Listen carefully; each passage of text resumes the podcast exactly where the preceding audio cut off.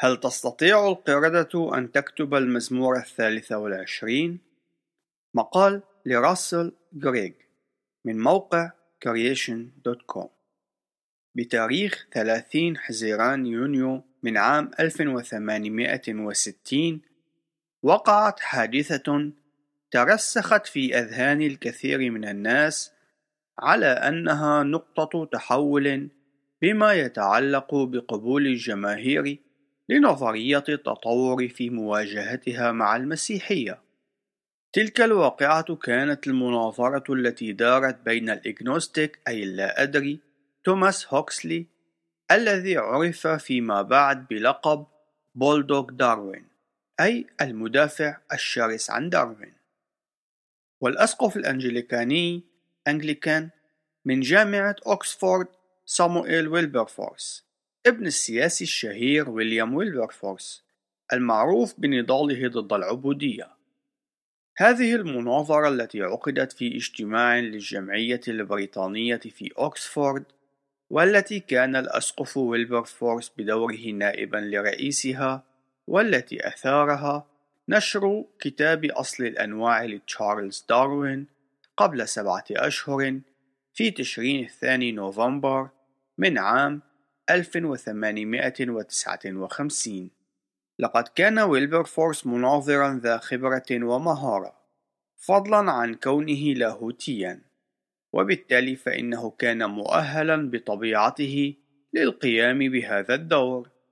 وقد تحصل على الأولية في الرياضيات بين دفعته من خريجي أكسفورد كما كان عضوا في الجمعية الملكية وتميز بشكل استثنائي في الجمع بين كونه أستاذا لعلم اللاهوت وأستاذا للرياضيات في جامعة أكسفورد. وكان أيضا ضليعا بنظرية داروين حيث أنه وقبل المناظرة بوقت قصير كان قد قدم مراجعة لأصل الأنواع من تسعة عشر ألف كلمة والتي نشرت في مجلة Quarterly Review في تموز من عام 1860 وكان تعليق داروين بعد قراءة المراجعة التالي. اقتباس إنه ذكاء غير مألوف. فالمراجعة تنتقي بمهارة أغلب الأجزاء المخمنة وتظهر بشكل جيد جميع الصعوبات. نهاية الاقتباس. ابتدأ ويلبرفورس المناظرة وبعد تقديمه لعدة نقاط علمية أتمها بالإشارة إلى جدلية بيلي التي تنص بشكل مختصر على أن وجود ساعة يشير ضمنا إلى وجود صانع ساعات وبالتالي فإن التصميم الأكثر تعقيدا الموجود في الطبيعة يشير إلى وجود مصمم. بدأ هوكسلي بعدها وبحسب ما ذكر أنه طرح جدليته المعروفة بأن ستة من القردة أو السعادين الأبدية أي أنها ذات عمر غير محدود تطبع على ستة من الآلات الكاتبة الأبدية ومزودة بكميات غير محدودة من الورق والحبر. إن أعطيت وقتا كافيا فإنها ستكون قادرة على إنتاج مزمور من المزامير أو قصيدة أربع عشرية من قصائد شكسبير أو حتى كتابا كاملا وذلك بمحض الصدفة البحتة من خلال الضرب العشوائي على مفاتيح الآلة الكاتبة. أثناء العرض الذي قام به هوكسلي، تخيل أنه وجد المزمور الثالث والعشرين بين العدد الهائل من الكلمات المبهمة في الأوراق التي أنتجتها القردة التي تخيلها على آلاتهم الكاتبة، وتابع مقدما وجهة نظره إن الحركة الجزيئية وبنفس الطريقة إن أعطيت من المواد والوقت ما يكفي ستكون قادرة على إنتاج شخص الأسقف ويلبرفورس وذلك بمحض الصدفة البحتة ودون أي تدخل لأي مصمم أو خالق يبدو من خلال الروايات المختلفة لما حدث ومعظم هذه الروايات مأخوذة من رسائل كتبها مؤيدو داروين حيث أن الجمعية البريطانية لم تقم بنشر أي تقرير مكتوب حول هذه المناظرة. يبدو أن الأسقف البارز لم يمتلك إجابة على المنطق المقدم، وهو أمر مثير للدهشة إلى حد كبير نظرا لريادته في مجال الرياضيات. لذلك فلنقم بدراسة بعض الردود على جدلية هوكسلي علما أنها جدلية لا تزال تقدم من قبل أنصار نظرية التطور من حين لآخر حتى في زمننا المعاصر وذلك بأن الصدفة تقدم تفسيرا أفضل من التصميم فيما يتعلق بالأصل أي أصل الحياة. عنوان صدفة أم تصميم؟ دعونا نتخيل آلة كاتبة خاصة سهلة الاستخدام للقردة. تحتوي خمسين مفتاحا تشتمل على ستة وعشرين حرفا استهلاليا وعشرة أرقام ومفتاح للمسافة الفاصلة وثلاثة عشر مفتاحا لعلامات الترقيم. ومن باب التبسيط سنتجاهل الأحرف بالشكل الصغير أي lower case ونعتمد الطباعة بالأحرف الاستهلالية أي capital letters. وسنتجاوز السنوات الكبيسة أيضا. كم هو الزمن الذي يحتاجه المستخدم في المتوسط؟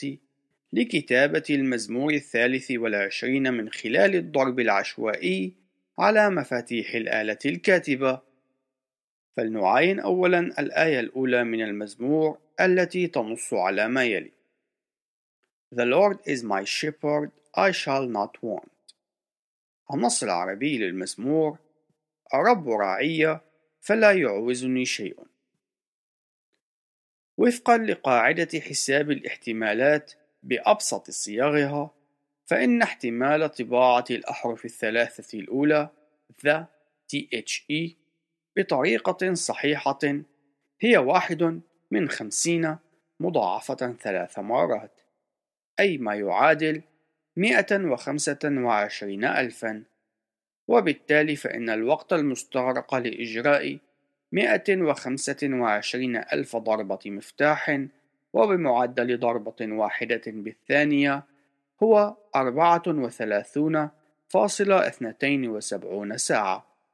أما احتمال إصابة المفاتيح الثمانية بالتسلسل الصحيح وبشكل عشوائي تتضمن سبعة أحرف ومفتاح المسافة الفاصلة وذلك لكلمتي The Lord هي واحد من خمسين مضاعفة ثماني مرات أي خمسين مرفوعة للقوة ثمانية. هذا يكافئ فرصة واحدة من تسعة وثلاثين فاصلة صفر ثلاثة وستين مليار ضربة. وبمعدل ضربة واحدة في الثانية سيكون الزمن المستغرق هو مليون ومئتين وثمانية وثلاثين ألفا وستمائة وثلاثة وستين ثانية. أي ما يعادل سبع سنوات. أما متوسط الزمن المستغرق لطباعة الآية الأولى كاملة من المزمور الثالث والعشرين بطريقة صحيحة والذي يحتاج إلى 42 ضربة مفتاح صحيحة متضمنة الأحرف علامات الترقيم والمسافات الفاصلة إنما تحتاج إلى 50 مرفوعة للقوة 42 ونقسمها إلى 31 مليون وخمسمائة وستة وثلاثين ألفا وهو عدد الثواني الموجودة في السنة. سنحصل على نتيجة مقدارها 7.2 مضروبة بعشرة مرفوعة للقوة 63 سنة أي 72 ومن بعدها 62 صفرا. والزمن المستغرق بالمتوسط لطباعة كامل المزمور الثالث والعشرين الذي يحتاج إلى 603 ضربات متضمنة الأحرف وعلامات الترقيم وأرقام الآيات والمسافات الفاصلة سيكون خمسون مرفوعة للقوة 603 ونقسمها إلى واحد وثلاثين مليونا وخمسمائة وستة وثلاثين ألفا وهو عدد الثواني الموجودة في السنة. ما ينتج لدينا تسعة فاصلة خمسة خمسة اثنان مضروبة بعشرة مرفوعة للقوى ألف وستة عشر سنة. هذا يعني تسعة آلاف وخمسمائة واثنين وخمسين ومن على يمينها ألف وثلاثة عشر صفرا. من باب المقارنة. إن تقديرات أنصار نظرية التطور للعمر المفترض للأرض يبلغ 4.6 مليار سنة فقط والعمر المفترض للكون يبلغ 15 مليار سنة فقط. عنوان احتمالية تشكل جزيء الحمض النووي منقوص الأكسجين DNA عن طريق الصدفة. عندما نطبق نظرية الاحتمالات على ترتب جزيء الحمض النووي سنواجه وضعا مشابها للاقتباس التالي. اقتباس عندما نأتي لدراسة أبسط كائن معروف وقادر على الوجود بشكل مستقل يصبح الوضع أعظم. فإن سلسلة الحمض النووي لكروموزوم بكتيريا إيكولي أي الإشريكية القولونية وهي الكائن المفضل لدى علماء الأحياء البيولوجية. يتألف التركيب اللولبي المزدوج للحمض النووي من ثلاثة إلى أربعة مليون زوج قاعدي. كلها مرتبة بشكل هادف بمعنى أنه يؤدي إلى زيادة الأنزيمات الجزيئية التي تناسب المستقلبات أي النواتج الأيضية والمنتجات المستخدمة من الخلية. يمثل هذا الترتيب الفريد احتمالاً واحداً من بين عشرة ملايين مرفوعة للقوة اثنان مليون ترتيبا بديلا لأزواج القواعد. ونحن مضطرون إلى الاستنتاج بأن أصل الحياة الأولى كان حدثا فريدا ولا يمكن مناقشته من ناحية الاحتمالية. نهاية الاقتباس. لاحظ أن هذا يتناول فقط الترتيب الصحيح للقواعد النيتروجينية التي تم تشكيلها مسبقا. وقد أخذ هارولد جي موروايتس وهو أستاذ علم الفيزياء الحيوية بجامعة ييل بالحسبان الطاقة التساهمية أي الطاقة اللازمة لترابط الجزيئات الكيميائية من خلال الإلكترونات واللازمة لتشكيل جزيء حمض نووي مثل هذا فتوصل إلى الرقم الذي يمثل احتمالية التشكل العفوي لبكتيريا الإشريكية القولونية أي إيكولي في تاريخ الكون. فكان أقل من فرصة واحدة من بين عشرة مرفوعة للقوى مئة مليار. إن معظم الناس سيقفون عاجزين عن إدراك رقم بالغ الضخامة مثل هذا. فقام راحل السير فريد هويل الذي كان أستاذا لعلم الفلك في جامعة كامبريدج ولم يكن مسيحيا بإيضاح هذه النقطة على النحو التالي. اقتباس الآن تخيل عشرة مرفوعة للقوة خمسين شخصا أعمى. هذا يعادل مئة ألف مليار مليار مليار مليار مليار شخص متراصين كتفا إلى كتف وهذا العدد من الناس كاف لملء مجموعتنا الشمسية. كل منهم يحمل مكعب روبيك غير منتظم وهو مكعب الأحجيات الذي يجب أن يتم تنظيم ألوانه على كل جانب. حاول الآن تخيل احتمالية وصول جميع الأشخاص وفي وقت واحد إلى ترتيب كل المكعبات بطريقة صحيحة. عندئذ يكون لديك احتمال تكون واحد من البوليمرات الحيوية الكثيرة التي تعتمد عليها الحياة من خلال الخلط العشوائي أي الصدفة. فالفكرة القائلة بأن ليس فقط البوليمرات الحيوية إنما أيضا برنامج التشغيل للخلية يمكن أن تنتج عن طريق الصدفة من الحساء البدائي أي الخليط من المواد الكيميائية القادرة على إنتاج حياة هنا على الأرض إنما هي مجرد هراء فاضح. نهاية الاقتباس. إحدى المقارنات الأخرى التي اعتمدها البروفيسور هويل هي إن احتمال نشوء أبسط أشكال الحياة الذاتية التكاثر على هذا النحو أي من خلال العمليات التطورية يمكن مقارنتها باحتمال أن اقتباس مرور إعصار في ساحة الخردوات قد ينتج طائرة بوينغ 747 من المواد الموجودة في تلك الساحة. نهاية الاقتباس. عنوان بعض الاعتراضات. عنوان فرعي ماذا عن الانتقاء الطبيعي؟ لئلا يعتقد أن مفهوم الداروينية للانتقاء الطبيعي يمكن أن يزيد من احتمالية نشوء الحياة بشكل ذاتي أي أنه مع مرور الوقت فإن الطفرات الوراثية قد تسهم في رفع القدرة على البقاء لدى الفئة الأسمى أي الأكثر تطورًا بين أفراد الصنف.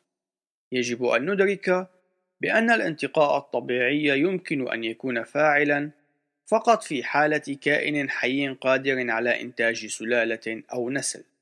وبحكم التعريف ذاته للانتقاء الطبيعي، فإنه من غير الممكن أن يكون فاعلًا في حالة المواد الكيميائية غير الحية وذلك ما أشار إليه رائد في مجال التطور دوبزانسكي للالتفاف على هذه الصعوبة التي لا يمكن تجاوزها يلجأ بعض أنصار التطور إلى اعتماد فرضية الكون الأزلي لأنه إذا كان الوقت غير محدود أي أزلي حينئذ يجادلون بأنه من الناحية النظرية أي حدث هو مؤكد الوقوع.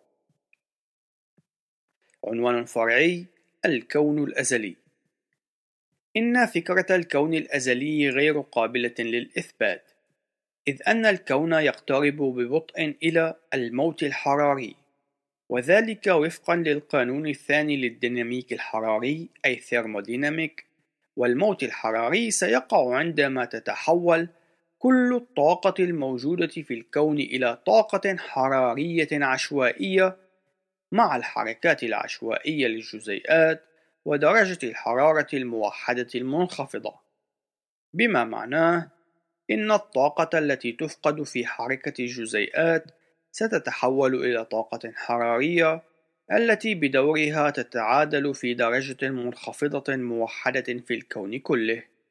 فإن كان الكون أبديا أو أزليا كما يدعون لكان وصل إلى هذه الحالة من الموت الحراري منذ زمن بعيد.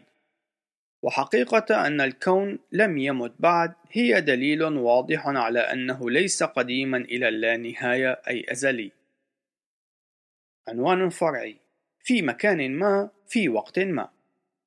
للتغلب على هذه المشكلة فإن مؤيدي جدلية هوكسلي المعاصرين مستعدين للحديث عن الأكوان التي سبقت كوننا الحالي والفضاءات الأخرى الموازية لفضائنا.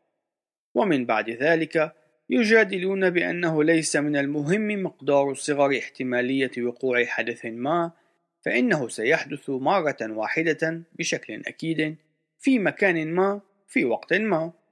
طالما أن الاحتمالية ليست في الواقع تساوي الصفر أي مستحيلة.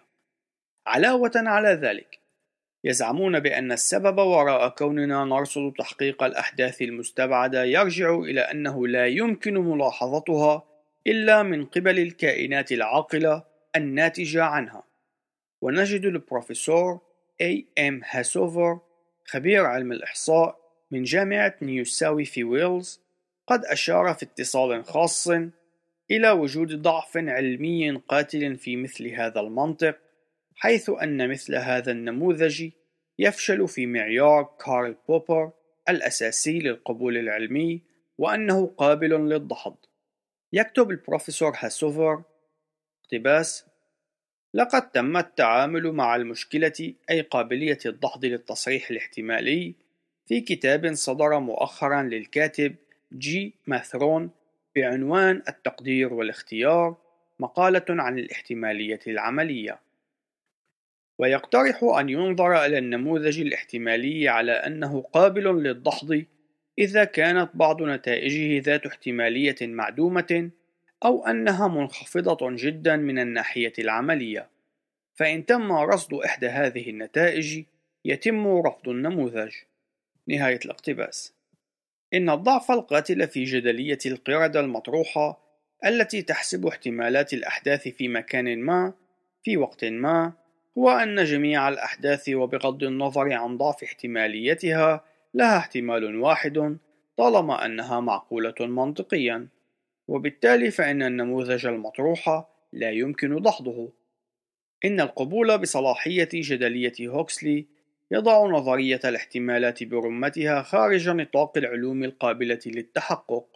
وبشكل أخص قبول جدلية هوكسلي يبطل كامل نظرية الكم والميكانيك الإحصائي بما في ذلك الديناميك الحراري ال thermodynamic. وبالتالي يدمر أسس جميع العلوم المعاصرة. على سبيل المثال كما أشار برتراند راسل في إحدى المرات إن قمنا بوضع غلاية على النار وتجمدت المياه التي فيها فوفقا لهوكسلي سيكون جدالنا على أن حدثا مستبعدا جدا للميكانيك الإحصائي قد وقع كما في حالة في مكان ما في وقت ما عوضا عن أن نحاول معرفة الخطأ في التجربة. عنوان فرعي عقب أخيل في قابلية انعكاس النشوء الحيوي العفوي عن طريق المصادفة.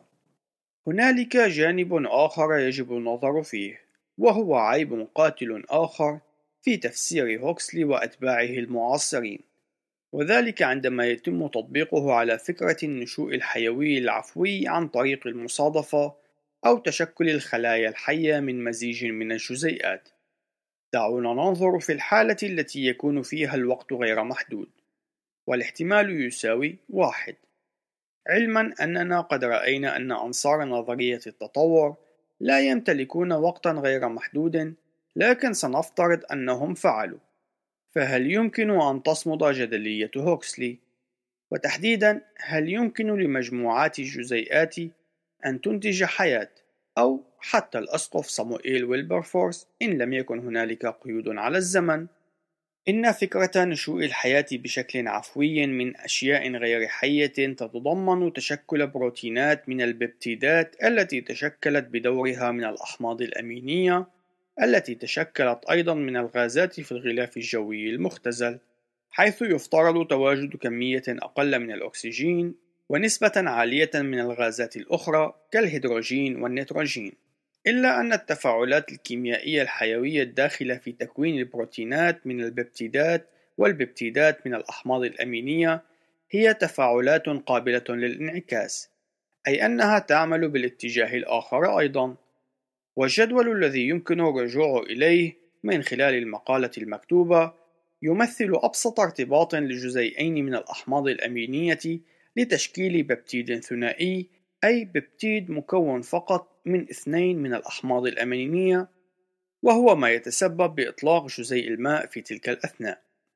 فالتفاعل هو بالشكل التالي الحمض الأميني الأول يتفاعل مع الحمض الأميني الثاني ويتحدان معا لإعطاء ببتيد ثنائي وماء.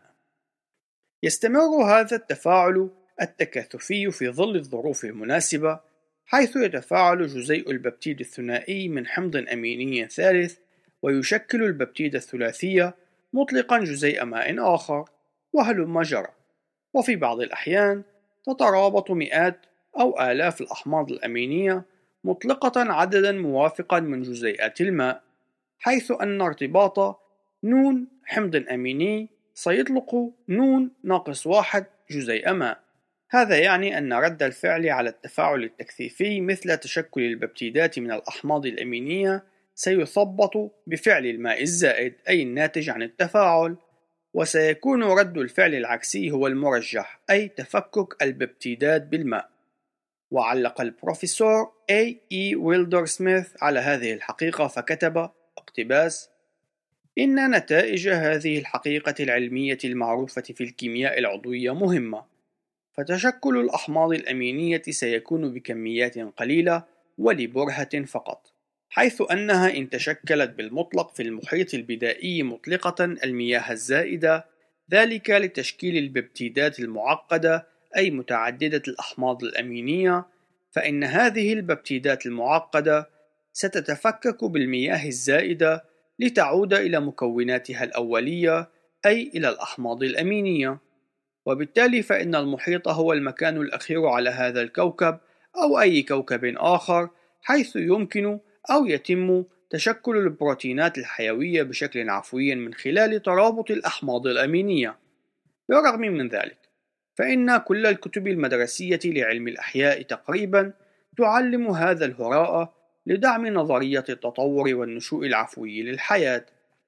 إن عدم الأخذ بالحقائق التي ذكرت أعلاه يتطلب جهلا كبيرا بالكيمياء الحيوية وخاصة عند تقديم افتراضات للنشوء العفوي للحياة أي التولد الذاتي للحياة. لقد تم التشديد على هذه النقطة في المرجع. نهاية الاقتباس. في حال النشوء العفوي للحياة تكون هذه التفاعلات العكسية مترافقة ومتوازنة مع بعضها البعض، حيث لا توجد آلية خلوية لإزالة نواتج التفاعل بشكل انتقائي. ففي الجسم تحدث تفاعلات عضوية مثل تركيب البروتين وأكسدة الدهون من خلال تدخل أنزيمات معينة تعمل كنوع من الآليات الكيميائية. تعمل بشكل محدد في كل خطوة من خطوات سلسلة التفاعل، إلا أن الأنزيمات هي بروتينات، ولا يمكن للمرء أن يدعي تركيب منتج إذا كانت بداية التفاعل هي مع المنتج ذاته الذي يريد أن يحصل عليه، أي لا يمكن الادعاء بأن الأنزيمات تدخلت في التشكل العفوي للبروتينات، إذ أن الأنزيمات إنما هي بروتينات أيضًا. لقد كان الغرض من جدلية الآلات الكاتبة لهوكسلي هو إظهار التالي: إن وقوع أي حادثة هو أمر أكيد في حال أعطينا الزمن الكافي، ولذلك للتوفيق بين هذه الجدلية وفكرة تشكل البروتينات بشكل عفوي ذاتي من خلال اندماج الأحماض الأمينية يتوجب أن تكون الآلات الكاتبة المستخدمة في جدلية هوكسلي قابلة للعمل بشكل عكسي. أما الآلات الكاتبة العادية فإن أي كلمات يطبعها القرد ستبقى على الورقة ولن يتم تعديلها إلى تركيبات أكثر وضوحًا كما أنها لن تتفكك إلى الأحرف المكونة لها. وهذا يعني أن أي كلمة تظهر على الورقة ليس لها دالة سابقة لترجع إليها أو دالة لاحقة لتتطور إليها أي أنها جامدة وغير قابلة للتغير وبالتالي فإنه في الآلة الكاتبة القابلة للعمل بشكل عكسي عندما نضغط على المفتاح A سيظهر هذا الحرف على الورقة. إلا أنه عند إزالة الضغط عن المفتاح فإن الحرف المطبوع سيمحى دون ترك أي أثر على الورقة. فنستنتج بأن نتائج استعمال هذه الآلة الكاتبة ستمحى بذات السرعة والفاعلية التي كتبت بها كل هذا يعني أن ما ستنتجه القردة الأبدية في جدلية هوكسلي سيكون بذات المقدار سواء عملت لثانية واحدة أو لمليار عام. بالمحصلة لا يهم كم هو عدد القردة التي تطبع أو الجزيئات المادية التي تتحد أو كم من المرات في الثانية قد يحدث هذا الأمر، فإن النتيجة النهائية ستكون بشكل دائم مساوية للصفر، سواء كان ذلك قردة تطبع على الآلات الكاتبة المذكورة أو الأحماض الأمينية التي تدمج مع بعضها البعض في تفاعلات متعاكسة. بطريقة أخرى يمكن أن نقول أن زيادة الفترات الزمنية في الأنظمة الحيوية ستؤدي إلى زيادة احتمال التوازن وليس إلى ظهور منتجات من تفاعلات غير مرجحة. الخلاصة: إن مبدأ في مكان ما في زمان ما غير صالح للتطبيق إذ أن احتمالية تشكل منتج محدد من خلال تفاعلات متعاكسة بتوازن هو صفر. إن النظرية التي تفيد بأن الصيغة أو التركيبات العشوائية للمواد التي تدخل في تكوين الحياة يمكن أن تنتج أسقف أكسفورد أو خلية حية أو حتى مجرد جزيء بروتين وظيفي واحد سواء كانت مقيدة بالوقت أو كانت في الأبدية هي فاشلة بجميع المقاييس. إن الحياة تعتمد على الكثير من الآليات والقوانين والبرامج التي ليست ضمن خصائص المواد الأساسية التي تبنى منها، حيث أن المعلومات التي تبنى عليها تم تمريرها أثناء التكاثر، ولا يوجد أبدا أي معاينة لنشوء حوامل معلومات كهذه بشكل عفوي، فالاستنتاج الواضح من العلم، فضلا عن الخلاصة الواضحة من الكتاب المقدس، هو أن الخلق الأصلي للأشياء الحية قد نتج عما يخالف الصدفة، أي من خلال تدخل ذكاء خارجي على المواد من خلال مصمم أو خالق أصلي.